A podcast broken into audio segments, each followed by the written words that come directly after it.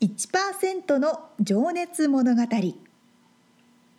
海外に住んでいる日本人は日本人総数のわずかに1%この番組では海外進出や起業を果たしたビジネスオーナーや経営者また各業界のプロフェッショナルな方々へ対談形式でインタビューをしていきます。日本の未来を背負うグローバルなプロフェッショナルたちの仕事哲学とそこに燃える情熱に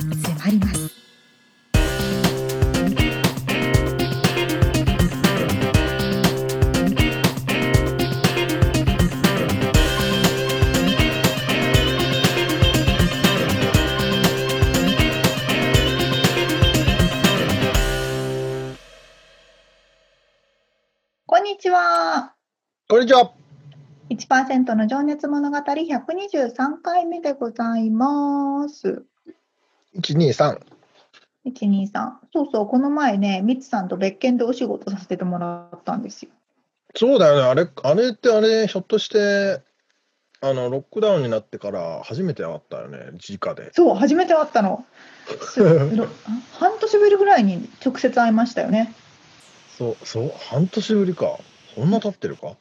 だって今年多分1回も会ってないですよ。あ嘘嘘1回会った、えー嘘嘘。3月に会った。合ってる。うん、三月まで会ってたよ。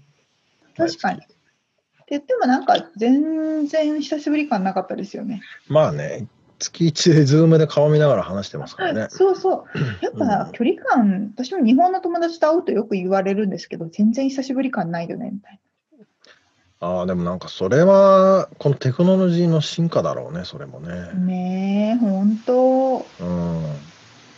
そのうちこなんだんだん 3D で触れるとかになってくんじゃないですかああ、感触まで？うん、うそしたらん。もうどんどんねリアルな怖い怖い。感じになる あそうそうそうそう怖い怖い。何の話でしたっけ？何の話でしたっけ？そうそう、その仕事はね、あれだったんだよね。動画の撮影に、あの、沙織ちゃんをモデルとしてあそうそうそうそう手伝ってもらってね。お手伝いさせていただいて、もう私は何年ぶりのテレビじゃないな、動画のお仕事だろうと思って、すごいやもうさ緊張してた。めちゃくちゃね、クライアントさん大満足でね、本当にありがとうございましたって感じ。よかったです。も最高のう、ね、うん。大変なんですよ、今のビデオの性能はいいでしょ？だからね、いろんな毛とか、しかもなんかこう、ネイルとか、うん髪の毛とか、結構こうアップになるじゃないですか、どうしても。動画撮影とかプロダクト紹介とかになるうんと、だからね、細かいとこに気を使わなきゃいけないんだなっていうのを思い出した。思い出した。できたえあそうかそうか。そうだよね。いや、本当それはよ。さあ、今の 4K とかになってくると余計あれだもんね。毛穴まで見えちゃう。本当よ。髪の毛とかも、ね、髪の毛じゃないや、顔の毛とかね、特に。ああの、化粧品紹介する方とか、もうちょっとでも無駄毛入ってたらすぐわかるから、すごい気にして手入れされてますよ。あ、大変だよね。どこまで進化するんだよ、これ。でもリアルのさ、うん肉眼よりもさ、細かくそうそう、全、本当しかも止められるから、なんか、あ、止めて、ちょっとここ毛入ってますよとかなるじゃないですか。大変なんですよ写真だったらね、割と編集しやすいけど、動画はなかなかあれだもんね。動画し、しかも生放送とかなっちゃうと、もう取り返しがつかないから。ああ、そりゃそうだわ。表に出る方は大変ですなと思ってで、それをキャプチャーさ、キャプチャーして、それを SNS に載っけてみたいな。そうそうそうそう、なんかこう矢印とかつけられちゃって、わらわらみたいな感じになっちゃうからね。辛いね、今出る人は。そうそう今の今の人はね、アナログが良かったってよく聞きますよね。あ、そうなんだ。へうえ。ん、確かにね。まあまあまあ、面白いなそんなことなんで。さあさあ本編に入っていきましょうかね。いや毎回、あれ？何です？や、どうぞ。いいです。はい。いいかい、えーということで、あの毎回一人の方のインタビューを4回に分けてお届けしているこの1%の情熱物語ですけれども、今回はその第3回目のインタビューでございます。はい、えージーンズアイウェア US インクの、えープレジデント兼 COO のマリオさんですね。新井仁さんのお話、3回目。まさにね、今話してたようなね、でもせテクノロジーの話にね、ななってたりするんですけどね。あ聞きたい。うん今のこう最前線でお仕事をされていらっしゃる方ですもんね。うん。とっても興味あります。ということで、早速聞いていただきましょう。はい。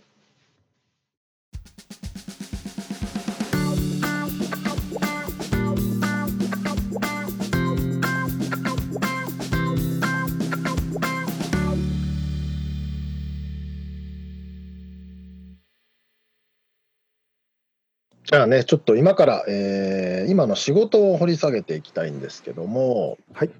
マリオさんが、ちょっとまあべベタな質問っていうかね、あれなんですけど、仕事を、今の仕事をしていて、誇りに思う瞬間、嬉しい瞬間って、どんな時ですか？えーっとですね、やっぱりうん商売の一番の根源だと思うんですけど、お客さんが笑顔でありがとうって言ってくれるのが一番嬉しいですよね。うんこの仕事しててよかったなと思いますよ。そこはやっぱりでも、店舗の立ってるのが一番わかりやすいんですかね。そうですうね。やっぱり現場で、うんまあそれこそ時々人手が足りない時って本当私 EC の倉庫に行ってはいはい箱詰めしてテープで留めて出荷したりとかもする。そうですか。もうまあまあその時は一つの箱が売り上げに見えるわけですけど。まあでも、えそういうのを目にしてると、やっぱり一日でも早くお客さんに届けたいなって気持ちになりますし、ちょっとなんか出荷が滞っちゃって積み上がってると、もうそのその出荷を待ってる箱の向こうにお客さんの顔が見えるわけですよ。当然会ったこともないし、うん顔知らないけど、うんこの人たち早く出荷してあげて、お客さん喜ばせたいなって気持ちになるので。あ実際そういうのでポジティブなフィードバックいただいた時が一番嬉しいし一番誇りに思いますよね。ーなるほど、なるほど。そっかそっか。でも、フィードバックってでもなかなか受け取るのって、まあ、店舗だと一番受け取りやすいですけど、オンラインになるとなかなか難しそうではありますね。まあやっぱり回答率っていう意味ではオンラインにしちゃうと多少下がりますし、まあ当然お店でその場にいるお客さんからのコメントっていうのは当然クイックなフィードバックとしてあるわけうですけど、ん。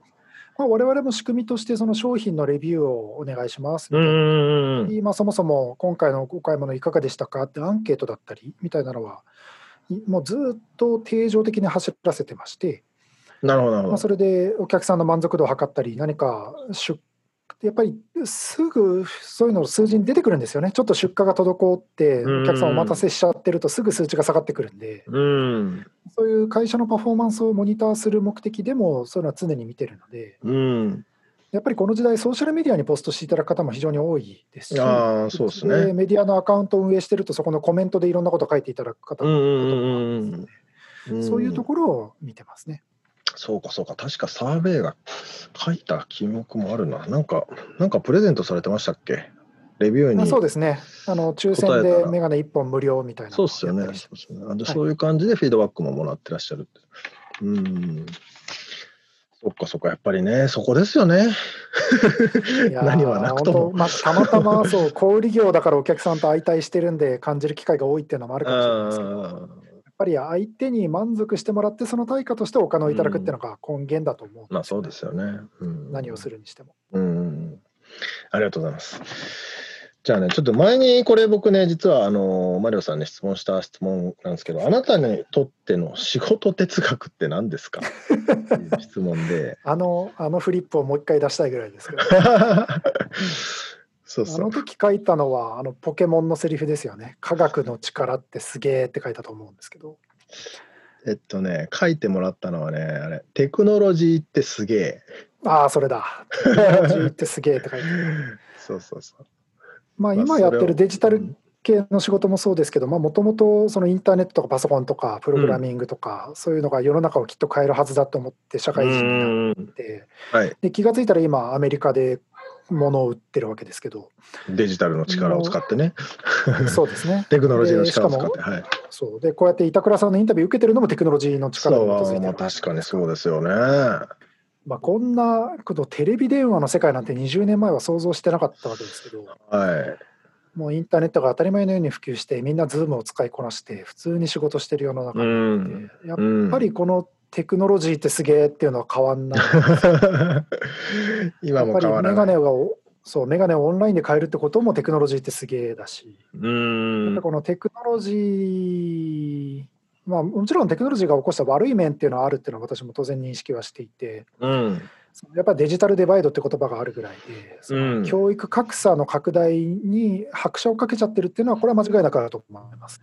ただやっぱりそういう社会問題を解決するのもテクノロジーの力できっとできるはずだとも思ってるんですよね。そうですよね。だからそれは進化の一つのねそうそうそう過程であってということですよね。そうそうそうまさしく、うんそのモータリゼーションで車が発明されて、うんものすごい物流も発達して人の移動も発達してだけどうん交通事故死も増えてってうんいう側面やっぱりどうしてもそういう側面はあるんだと思うんですけどそうですね。らそういうなんていうのかなそのネガティブな面ばっかり取り上げて未来を否定するんじゃなくて、うんテクノロジーってすげえみたいな立場になって ワクワクしながらやってた方がなんか実りが多いというか楽しいじゃないですか。うん、そうですよね。で、それがやっぱりわモチベーションにもなりますもんね。楽しい楽しいことやるっていうのは。おっしゃる通りです。まあそれが私にとっての仕事の哲学ですうね。ん。ちなみにお子さんはなんかどういうものに興味あるんですか今？今 YouTube と任天堂スイッチとおスクラッチスクラッチってまあプ子供向けのプログラミングをこうマウスでできるようなのがあるんですけどえーマウスでできる？はいあのなんていうプログラミングというとなんかこうキーボードでパチパチ打って、はいはいはい。言語書いてっていう感じだけど。イメージあるんですでスクラッチっていうのがこう例えばもし何々だったらってブロックをこうやってきてみたいなうんでえーこれを何回繰り返すみたいなのをこうマウスでブロックを持ってきてつなげるみたいななるほど。あるんですよね。この条件こういう条件になったらこういうあのアクションをしてくださいみたいなのがそうですそうです。ちょっと直感的にできるってことですね。そうですそうです。うんスペースバーが押されたらこのキャラクターがジャンプをしてみたいな。ああへえ。なんかそういうので、なんかゲームじゃないんですけど、なんかちょっとした動画、ムービーみたいなのを作って遊んだりしてますね。へえ、面白い。いや、でもまさにテクノロジーですね。そうですね、まあ、私の子供なんで、そういう楽しみですねのに触れる機会が多い環境ではありますね。マラソンはやんないんだ、一緒に。マラソンはこの間一緒にやったらもうめっちゃ嫌われましたね。も う絶対やんないって。そうですか。いやーすみません。えーじゃあ話を戻すと、えーっとね、ちなみにそうだ聞きたかったのが、あのーまあ、組織運営、まあ、大きな組織をね運営してらっしゃると思うんで、その時になんかこう一番難しいこととか、なんかあマリオさんが一番大切にしてること？おーってなんだろうそうですね、まあ、せっかくこういうポッドキャストの場なんで、はいえっと、日米の違いっていう視点で話しうんうんたらもういいかなと思うんですけど、まあ、うん日本にいた時も20人ぐらいのチームのマネージャーでもあったんですよね。はい。で アメリカに来てまあ最終的に組織が大きくなって一番大きかった時では90人ぐらいのチームになったうんですけどんうんやっぱり日米で一番違うのってフィードバックの文化だと思うんですよ。なるほど。日本で評価するそのじゃあ半年間経ったんで人事評価しましょうねっていうと大体もう本当半年に1回そういう話をするかしないかのレベルだったんですけどはい。アメリカでそれをやっちゃうとそんなの今まで一言も言ってなかったじゃないかって言われちゃうんですようんね。やっぱりこう日々のコミュニケーションというか。何かちょっと気になる言動があった時にその場で言っておかないと半年後に言ったって遅すぎるってことになっちゃうんですよ。それは覚えてなさそうだな。うん。はい、で 良かったことも悪かったこともやっぱりその都度都度日々のコミュニケーションでフィードバックをしていくでそれでこうコミュニケーションを成立させて最終的に一つの大きな組織としてチームが出来上がるっていうこの構造だと思うんですよ。なるほど、なるほど。どっちかというと、まあ、日本にいた時は組織図がまず先にバーンとあってなるほど私はこの人の下にいるんだとか、はいはいはいこの人たちとこういうミッションでやっていくんだみたいなのがあってそれをある程度共通認識化することで組織がチームができてたみたいなイメージがあったんですけどうん。アメリカに来て感じるのはやっぱりコミュニケーションとフィードバック、こなるほど。れをいかに日々やるかっていうのがチーム運営で一番大事なことかなっていうのは感じていますね。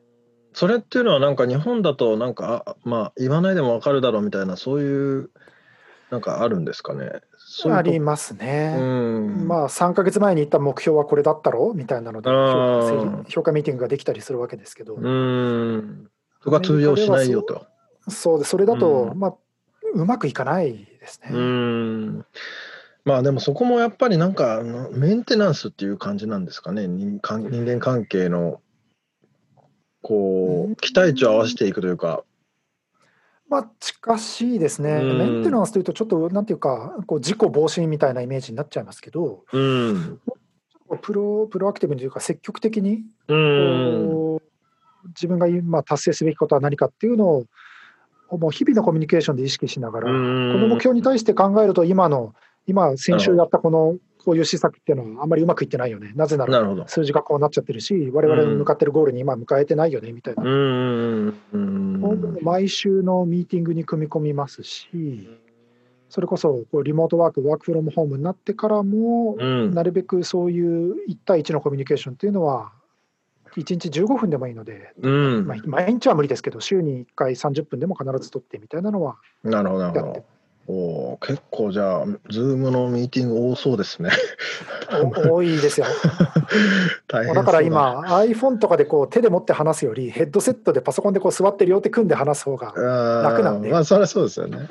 うんはい、すいません、その貴重な時間をいただいてあれなんですけど。ああいえいえそれは大丈夫ですよ。ありがとうございます。じゃあ、ちょっと次の質問ね、あの、今のあなたを作ったルーツは何だと思いますか？これね自分がまあ影響されたものというか。一番はやっぱりインターネットだと思うんですよね。のからのこう衝撃というか。うんこれはきっとすごいいろんなことができるようになるぞって思ったのを覚えてるんあですよ。ーでちょっとだけですけどプログラミングも高校とかで触れてこのプログラミングとインターネットがあってたらもうそれこそその当時ジャストフラッシュアイデアのレベルですけどアマゾンみたいに世界中どっからでもどんなものでも買えるような世の中来るんじゃないとか、うん。もうなんかファックスとかそもそもなくなるよねとか下手したら電話もなくなって、もう私、うなんだろうなかなり近しいところまで来てると思うんですけどテレパシーが実現できると思ったんですよ。テレパシーね。あその今それこそメガネ型のスピーカーデバイスとかって普通にあるじゃないですか。ああ、はいはいはい。あと骨伝導とか今出てきてますね。そうそうそうそう。うんでともするとその AirPod Pro みたいなのでマイク付きのイヤホンとかつけてたらはい。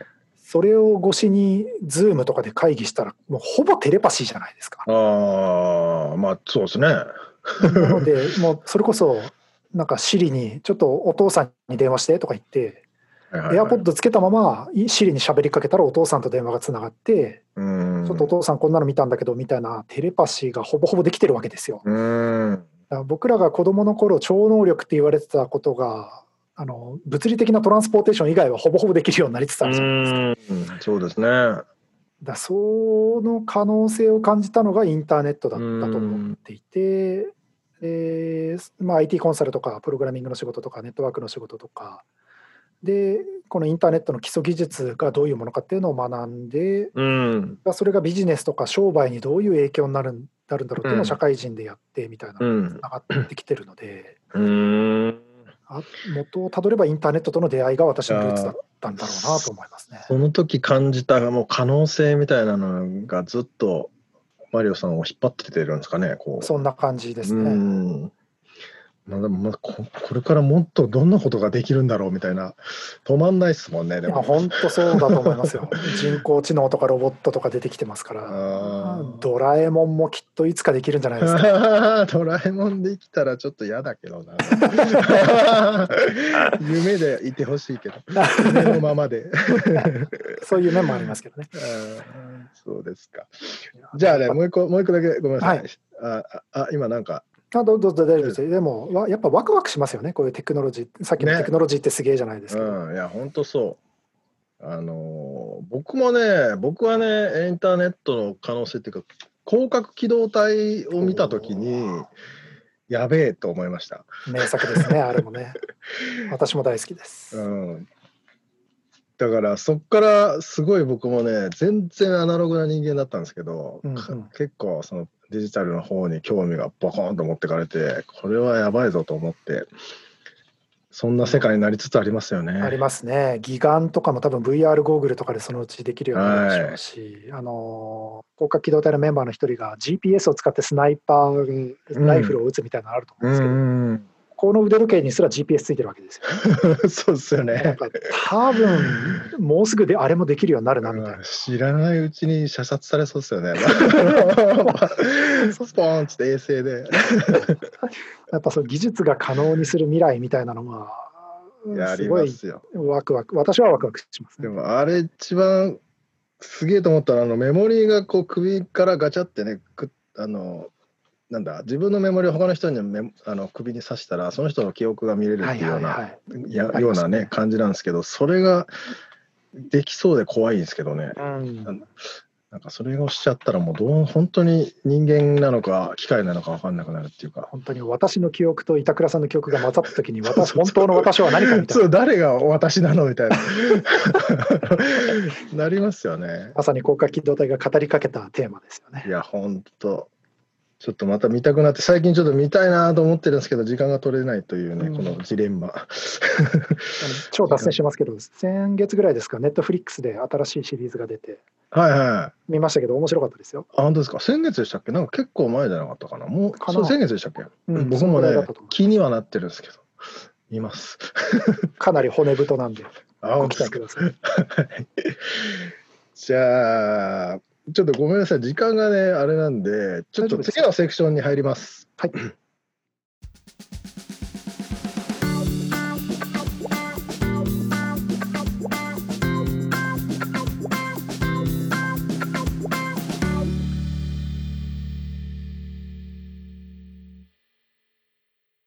本当にねおっしゃる通りテクノロジーの進化によるデメリットの面もあることはもちろんみんな分かってるけれども間違いなく進化していくしそれなしでは生きていけない世界によりなりますからね。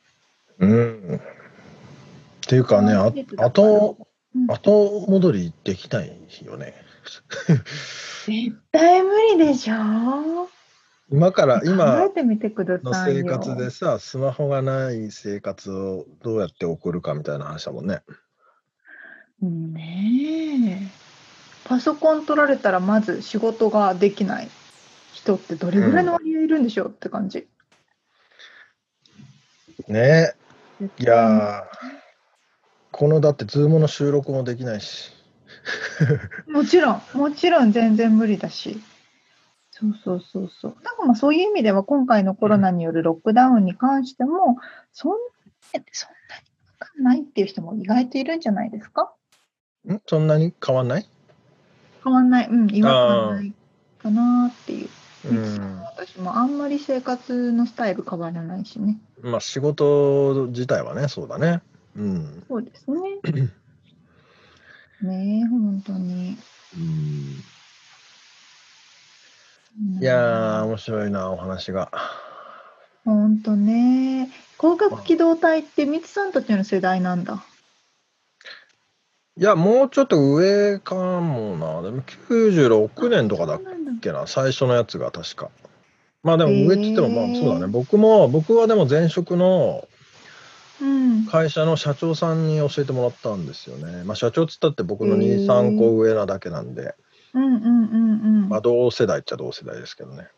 うん。はいはいはいはい。もうこれは衝撃でしたよ。あ、そうなんだ。見たことない。あ、そう。見た方がいい。へえ。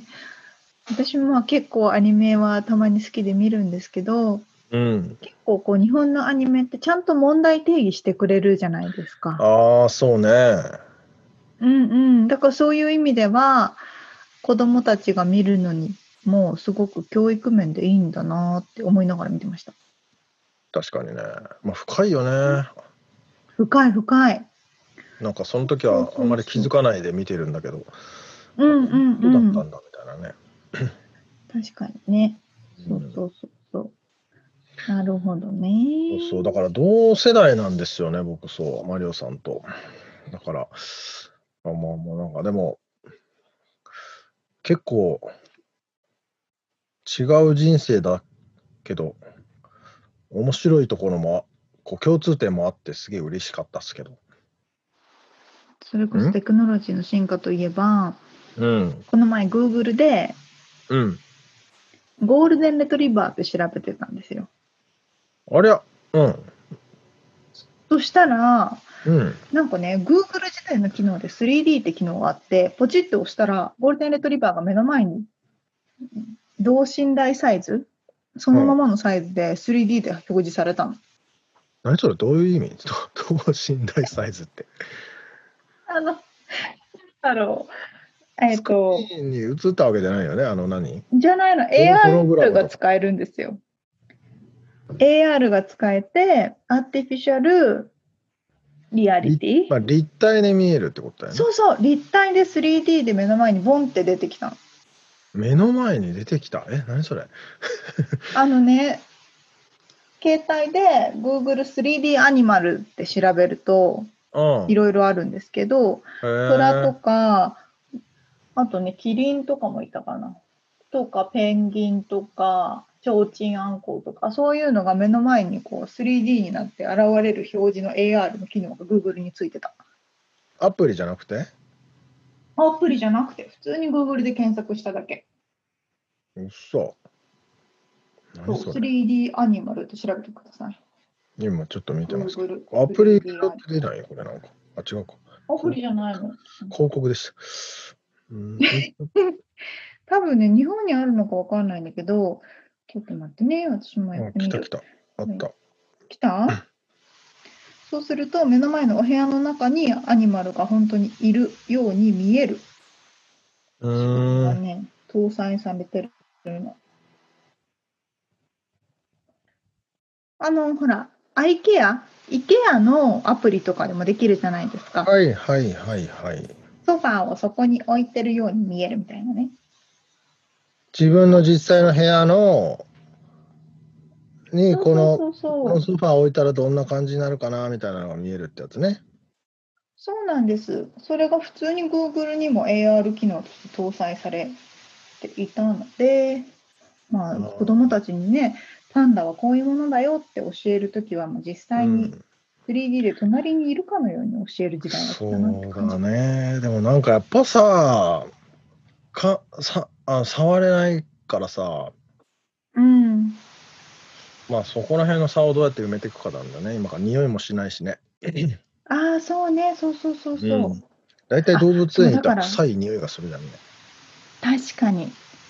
それですごいメリットとしては、うんポッ。ドキャストの収録の前とかにめっちゃガーリック食べても大丈夫っていう、そそのメリットはすごく感じてる。いや、マジそれはある。あの、パンれあるデミックでしょになってから、キムチとかを食うタイミングを気にしなくてもいい。めちゃくちゃ、そうそうそうそう、よっしゃ、いつでも食べれる、実は超臭いみたいな。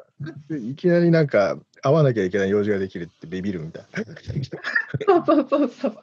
それ、利点、メリットあるある。うん確かにね。はいはい、ちょっと長く話が全然け違う方向に行っちゃどった。全然違う方が行きまテクノしたけれロジーの。話でそういうことがあるってことですね。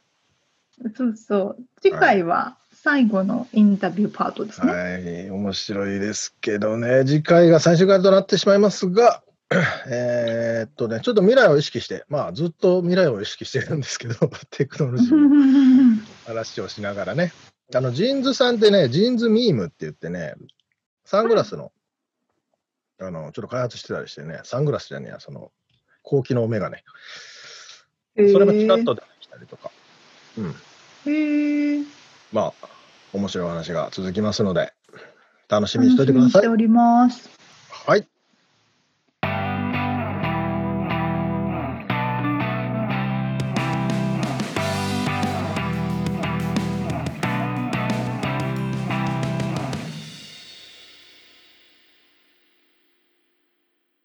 リアルアメリカ情報。よっ。よよよっ。ていつもこうやってね声で言ってるんですよ。さあさあさあ。今回のリアルアメリカ情報はスペシャルゲストにお越しいただいておりますプレミアムスポンサーということでスカイアスのヒロさん、こんにちは。よろしくお願いします。はい、どうもはじめまして。よろしくお願いします。ありがとうございます。はい。えっとですね、アメリカでのはい。あごめんなさい。はい。スカイアス、スカイってあの英語でねスカイ SKY アスって US って書いて、スカイアスって読むんですね。そうです。はい。えっと、こちらの会社はアメリカでの留学やインターンに関してのお話は、あ今日はですね、アメリカでの留学やインターンに関してのお話を伺っていきたいと思います。はい。よろしくお願いします。私の方から簡単に会社の説明をさせていただきますと、えー世界6カ国11拠点に、拠11都市に拠点がある。結構いっぱいありますね。そうですへね。ーはい。そして、グローバルエデュケーションブランドということで、海外留学、スタディトゥアー、海外のインターンシップ、ジュニアキャンプ、オンラインプログラムなどなど、グローバルへのきっかけを作る多彩な教育プログラムとかサービスを展開していらっしゃいます。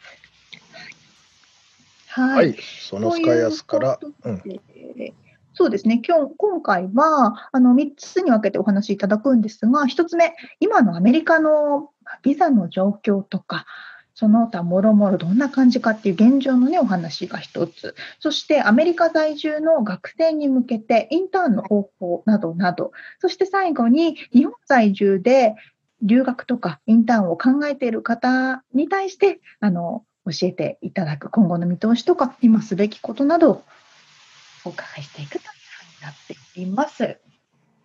はいわかりましたよろしくお願いします。えっと、はいまはい。うん かぶりまくってすみません。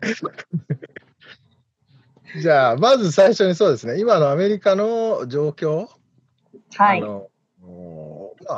いわゆるだから就労ビザじゃないところの F、学生さんだったら F ビザで、うんあとインターンだと J ビザで、えそれ以外の学校とインターンの間のオオプショナルえプラクティカルトレーニングでしたっけ、はい。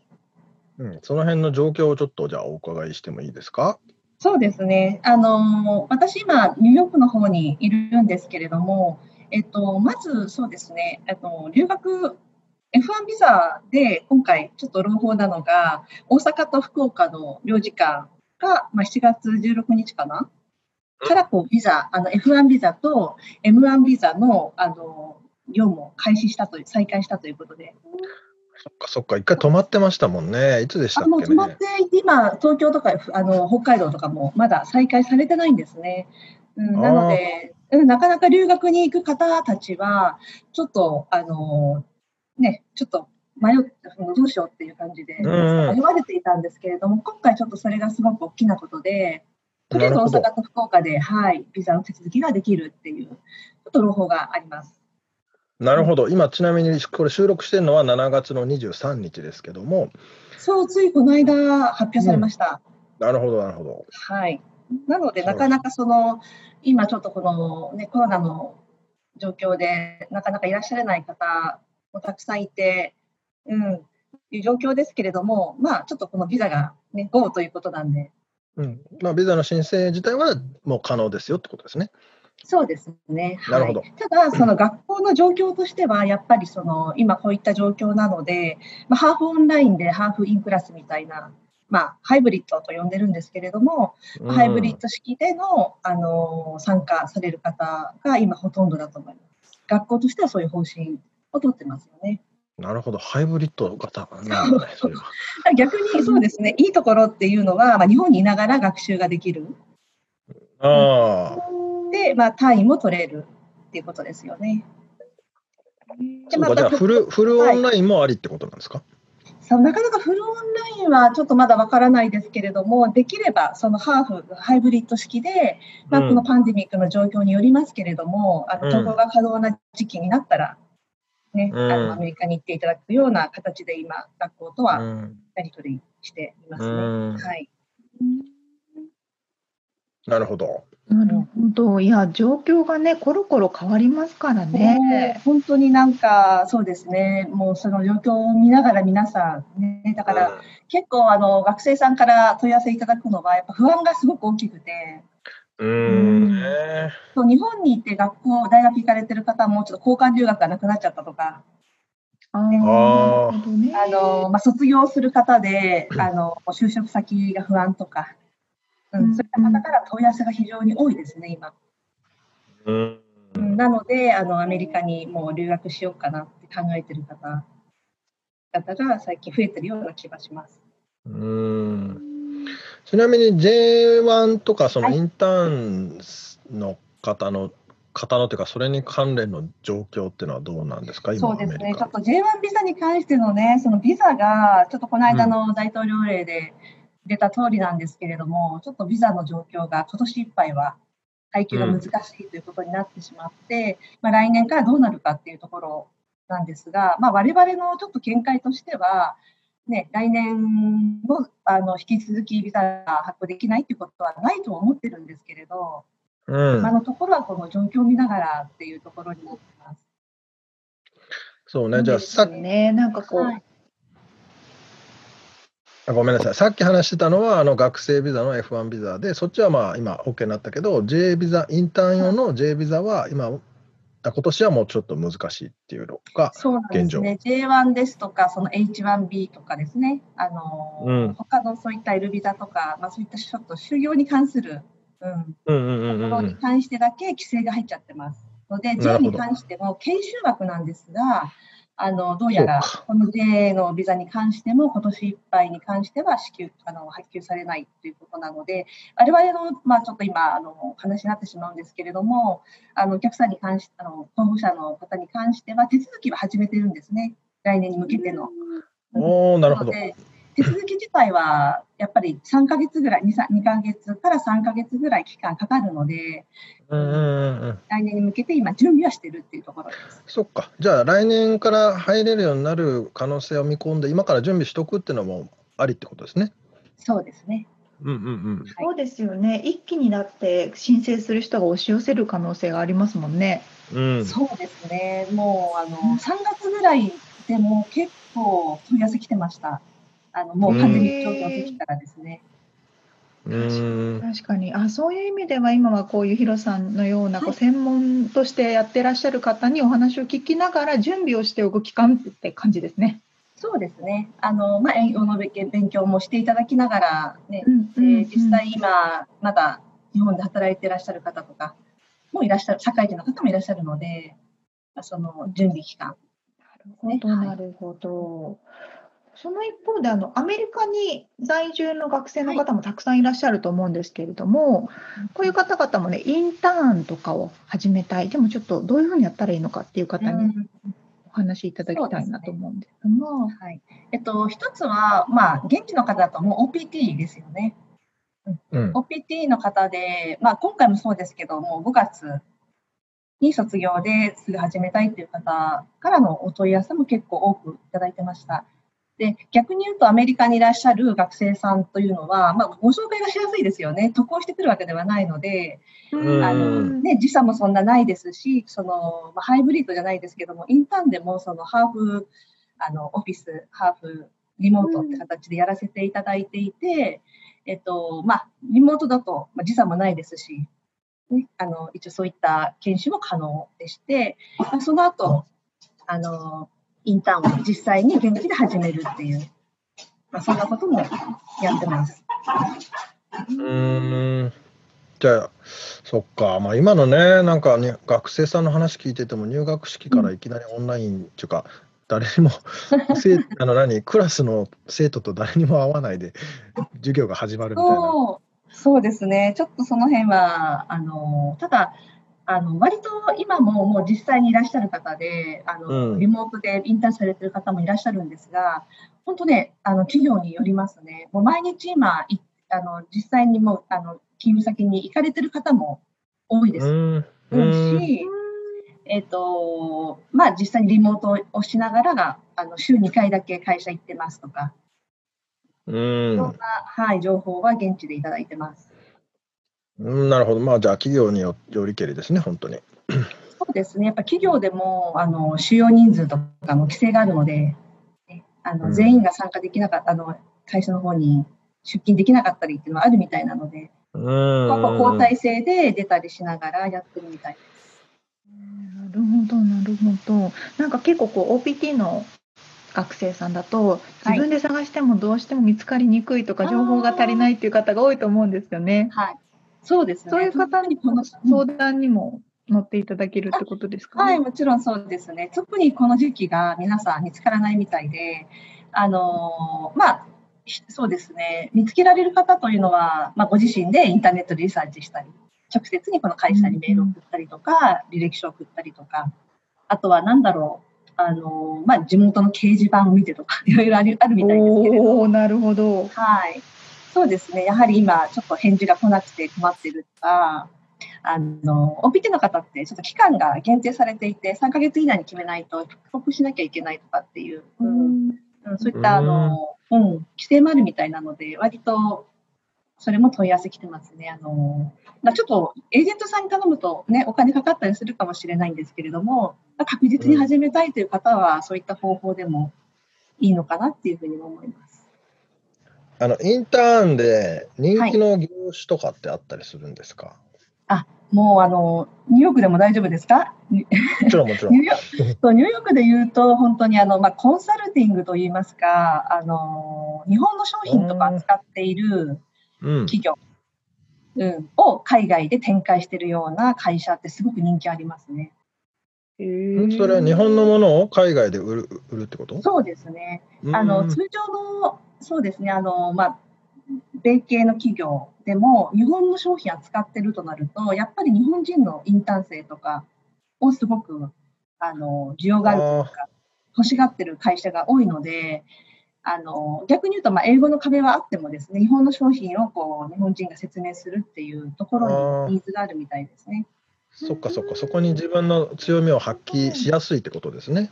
そうですね、ちょっと説明もしやすかったり、あの、うん、うん、いうところあるし、あと、その、インター生にとっても何かに参加できるっていう、ただ、あの、オフィスでお仕事というよりも、外に出て展示会に参加したりとか、うん、いろんなイベントに一緒に参加できるとか、そういったところに魅力が、を感じるインターン生も多いのかなというふうには思います。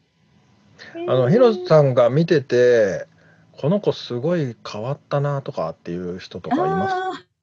あ ります。なんかでも特にね、あの女性の方は意外とインディペンデントしてるというか、ね、しっかりされてる方が多くて、男男性男子男子の方、男性の方はね、はい、結構、あのなんだろう、気弱な、ちょっとこう、土地に帰ったいっていうような方もいらっしゃるんですよ。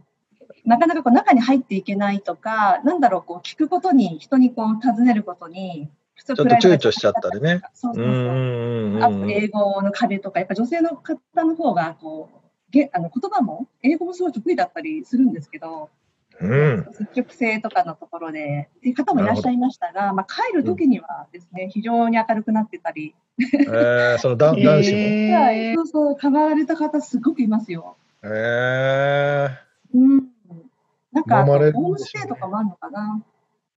ああ、ホームステイの環境で、うんうんうん、そういうのもあるみたい、なんかホームステイのあの方に、例えばお子さんとかがいらっしゃって、そういうところでこう会話の練習とかしてるうちにこう、だんだん自信がついてきたって言ってましたけど。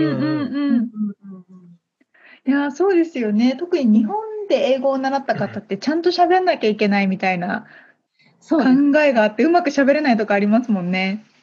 意外とこうボディーランゲージでもね、向こうは理解してくれたりするので、うんでそこまでこう不安に感じることはないと思うんですけれども、仕事もあのある程度ビジネスの場になるとしっかりとしたビジネスで話をしなければいけないですが、そこはもう先輩とかがいらっしゃるので、うん、英語力によって対応してくれるので問題ないと思います。なるほど。インターンだからこそ、うん、いろんな難しいことにチャレンジできるというか、責任がすごいあるわけじゃなくて、はい、いろんな葉っぱが広がるような経験ができるってことですね。そうですね。本当にレベルにもよりますし、あの本当にすごくあの積極的でやる気のある方は、本当にその1回の,、ね、あの期間に契約を取ってきたとか、すごくその企業からもうありがとうって言われることもよくあります。へえ。すごい優秀ですよね、今の学生さんってすごく思います。あ、そうなんですね。はいそっか、じゃあ、まあ、受け入れる企業側からしても、はい。なんか、あのいいことありそうっすね。あの、その若い子の、若い子の話をそもそも聞きたいですしね、僕も。うん、もうとにかくリサーチとかにはすごいた避けてるというか、うん。今こう SNS なんかも、うん、得意な学生も多いですし、すよねの。わからない部分、日本のわからない部分ですとか、特にまた OPT の方だといろんな州から集まるので、例えばワシントン州から来てる子とか、コネチカットから来てる子とか、いろんなところから来てらっしゃる、その現地の情報とか、うん、すごい役に立つみたいです、企業側としては。うんうんうんうんうんなるほど。ああ、はい知らなかったです。確かに。企業的にもメリットがある。どっちにもウィンウィンの関係なんですね。そうですね。もうあの参加される方ももちろんですけれど、今はもうそうですね。もう逆にこうウィンウィンじゃないですけど、お互いにメリットがあって初めて成り立つのかなっていうふうにはうん。思ってますね。なるほど。では、えっとまあ、日本に今ね、お住まいの方で、はい留学とかインターンとかをすぐでもいいし、結構先でもいいけど、なんとなく考えてるなっていう方に対して、何かメッセージをいただきたいんですが。そうですね。あのー今ちょっと我々の話で申し訳ないんですけど、えっと現地にもうすでにいらっしゃる OPT とか現地にいらっしゃるまあ留学生で、あのー例えば交換留学生とかで、その後のグレースピリオドを使って短期インターンをしたいとかっていう方が今主に多いんですね。そういった方たちを今対応しているんですけれども、ちょっとあの最近また移動制限とか入っちゃっていて、ね、14日間は自宅待機をしなきゃいけないっていうのがまたアメリカでも出てきてるので、まあ、ちょっとそこを考えながらやってますが、日本から来る方の場合も同じように、ちょっと今2週間の自宅待機の、ね、入国後、えー、と2週間の自宅待機っていう制限があるので、あの本来であればそういったものがなくなってから来ていただけると一番いいのかなとは思うんですが、うんまあ、企業側としては大体目安としては9月ぐらいから、うん、受け入れたいっていう企業が非常に多い。う。うんんねうん、あの今始めてるのはそのハイブリッドみたいな形でハーフインリモートでハーフインオフィスっていう形でもう7月から開始してるんですけれどもそれ以外でちょっとリモートでは難しいっていう会社はだいたい9月か10月ぐらいからだったら受け入れますよっていう企業が多いです。じゃあもう今からアプローチしとかないと、あれですよね。うん。いざ動けるようになった時にっていううん、出遅れちゃうってことかな。ねうんもう7月後半ですし、うん。うん、そうですよね。まあだから来れないわけじゃないので、まあそのはい14日間待機ってちょっと嫌だけど、あのその分でも、その何、あの他に来る人が少ないってことは、そこにまあ価値もあるだろうし、なんかす、ね。うん、自分の望む仕事に近いものが取りやすいっていうか、そういうのもあるかもしれないですね。そうですね。あの、うん私たちとしても、やっぱせっかくこういった時期に来てくれるので、本当にその業務が始まって、あの、インオフィスでのインターンのが始まった際には、ちょっとこうビデオを撮ってあげたりとかして、あのうんビデオをプレゼントするような、そんな企画もちょっと考えてます。うーん、なるほど、なるほど。いやーなんかこういうサポート体制がしっかりしてるっていうのは来る人にとってすごく助かることだと思うんですよね。あのーはい。私も留学経験があるんですけど特に最初は不安だらけじゃないですか。えーなのでこういうヒロさんのような方にとかスカヤさんにこうサポートしていただけるっていうのはやっぱ最初の第一歩としてはね必要ですね。そうですね。まあ、初めてって方もいらっしゃるのでね、海外。うんどんどんもう電車の乗り方からね、あの、そのサーベイそうそうそうそう。そうですそうね。だよまあそれはまあね。現地にまあオフィスがあるっていうのは非常にメリットは大きいのかなと思います。うんいやもう間違いないですよね。ちなみに今、アメリカの拠点は、はい。えーど、どこでしたっけ？あえっと、ニューヨとークとエルあのロサンゼルスとサンディエゴうんになります。はい。3拠点ですね。うんじゃあ、西も東も来れるわけですね。あのそうですね。スタッフさんがいらっしゃる、現地スタッフさんがいらっしゃってくれるってことですね。はい。いますうんなるほど。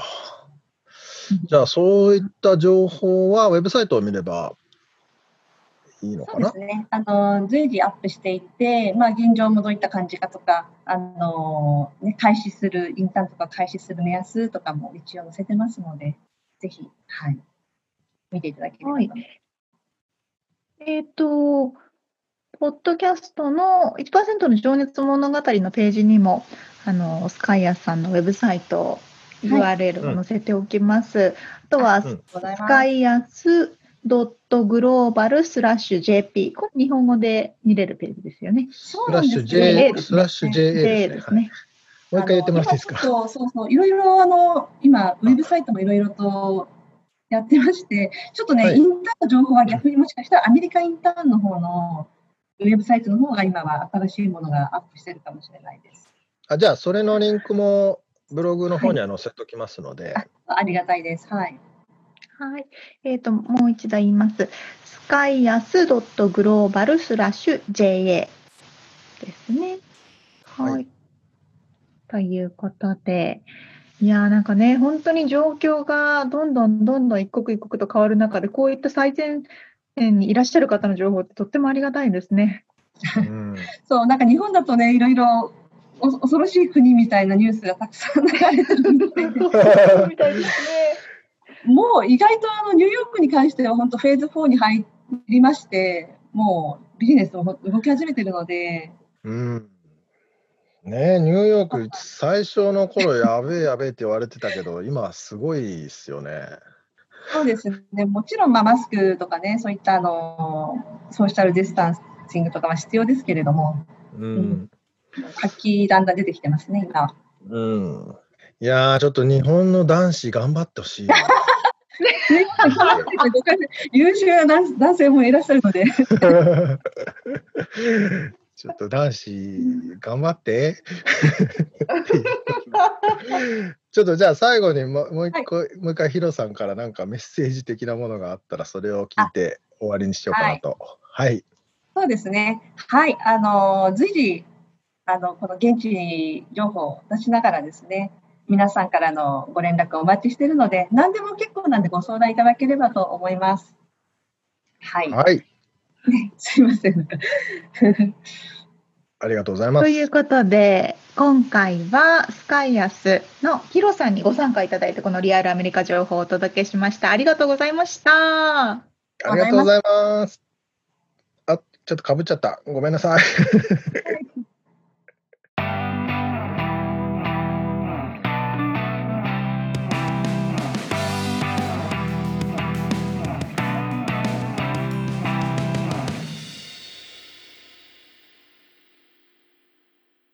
はい、締めのコーナーでございます。はい。質問、えー、今日はね、あれ、未来のまるシリーズで出た。出た。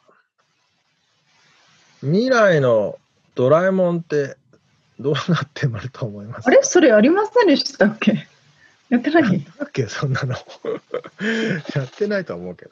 未来のドラえもんっていうか、ドラえもんが未来だし、どういうこと？どういうこと？どういうこと？どうしたらいいの？じゃあ、だ俺も思ったんだけど、今の僕らにとってのドラえもんは未来じゃん。未来だったじゃない。ね。だけど、じゃあ、10年、10年はちょっと短い、20年後のうん。子供たちにとってのドラえもん的存在ってどんなやつでしどどんなドラえもん？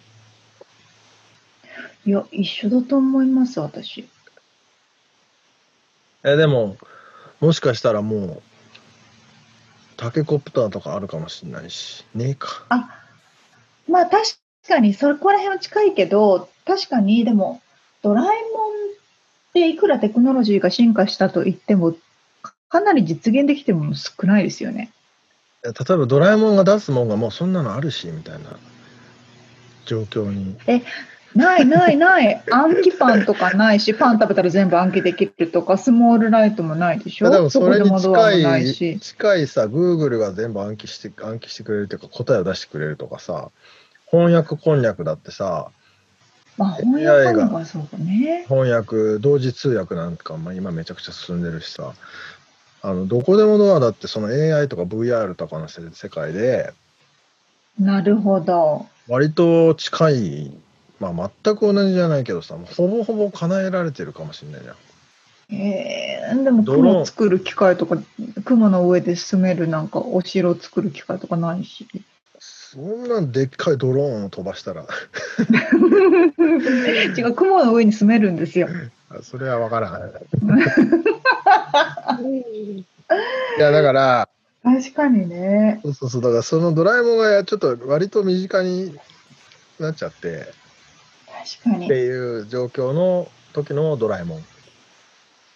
えー、マジ難しいその質問。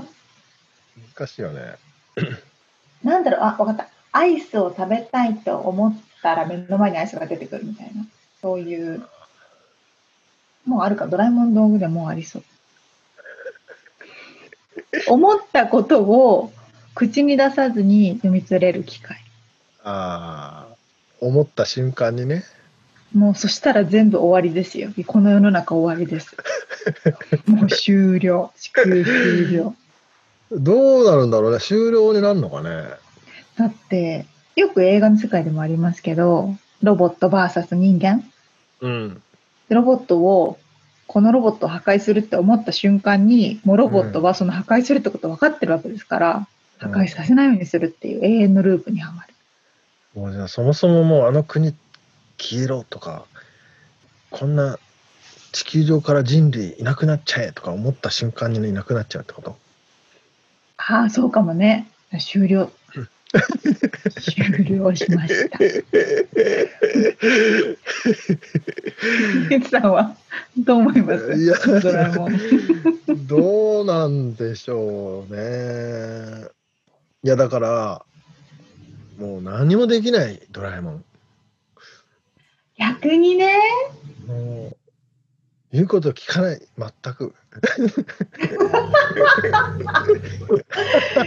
いや、いいんじゃないですか。そっちの方が、ドラえもん助けてって言っても絶対助けてくんないって。もういらないじゃん、ドラえもん。そしたらで確かその、に。ま、他の AI がもうすぐ助けてくれちゃうからさ。そうか。逆に、だから、必要な仕事を増やすドラえもんみたいなこと、い世話がかかっ手間がかかあってしょうがないっていう。や、そう、そういう、だそういう理由でペットを飼う人とかも増えるんじゃないです？そうだよねてかいいますよね、今もね、多分。そうなんだよね。もういろいろ便利になりすぎちゃうから、自分を必要とされている目的がないっていうか。うん。その純粋無垢なものに。だ赤ちゃんか。赤ちゃんだ。あ、ドラえもんは赤ちゃんになる？未来のドラえもんは赤ちゃんになる。ずっと成長しないんでしょ、そうんの赤ちそうそうそうそう。永遠に夜泣きするんでしそう。ょ。もういらないじゃん、やっぱりそれ。いら いらないのかそれ。なるほどね。皆さんはどういうお考えですか？ね未来のドラえもんのご意見をあの募集しておりますので。来ない、来なさそうだけど。来るかなはいはい。はい。ということで、今回あのお届けしたインタビューの内容、リアルアメリカ情報のインフォメーション、今回はね、スペシャルゲストとして、スカイアスのヒロさんにお話をお伺いしましたけれども、そちらの URL もホームページの方に、我々のホームページの方に載せておりました。はい。はい。さあ、そして、そして、えーっとですね、ポッ私たちのそうかホームページの URL を言わなきゃいけないですね。えーっと、podcast.086.com、podcast.086.com、または1%の情熱物語で検索してみてください。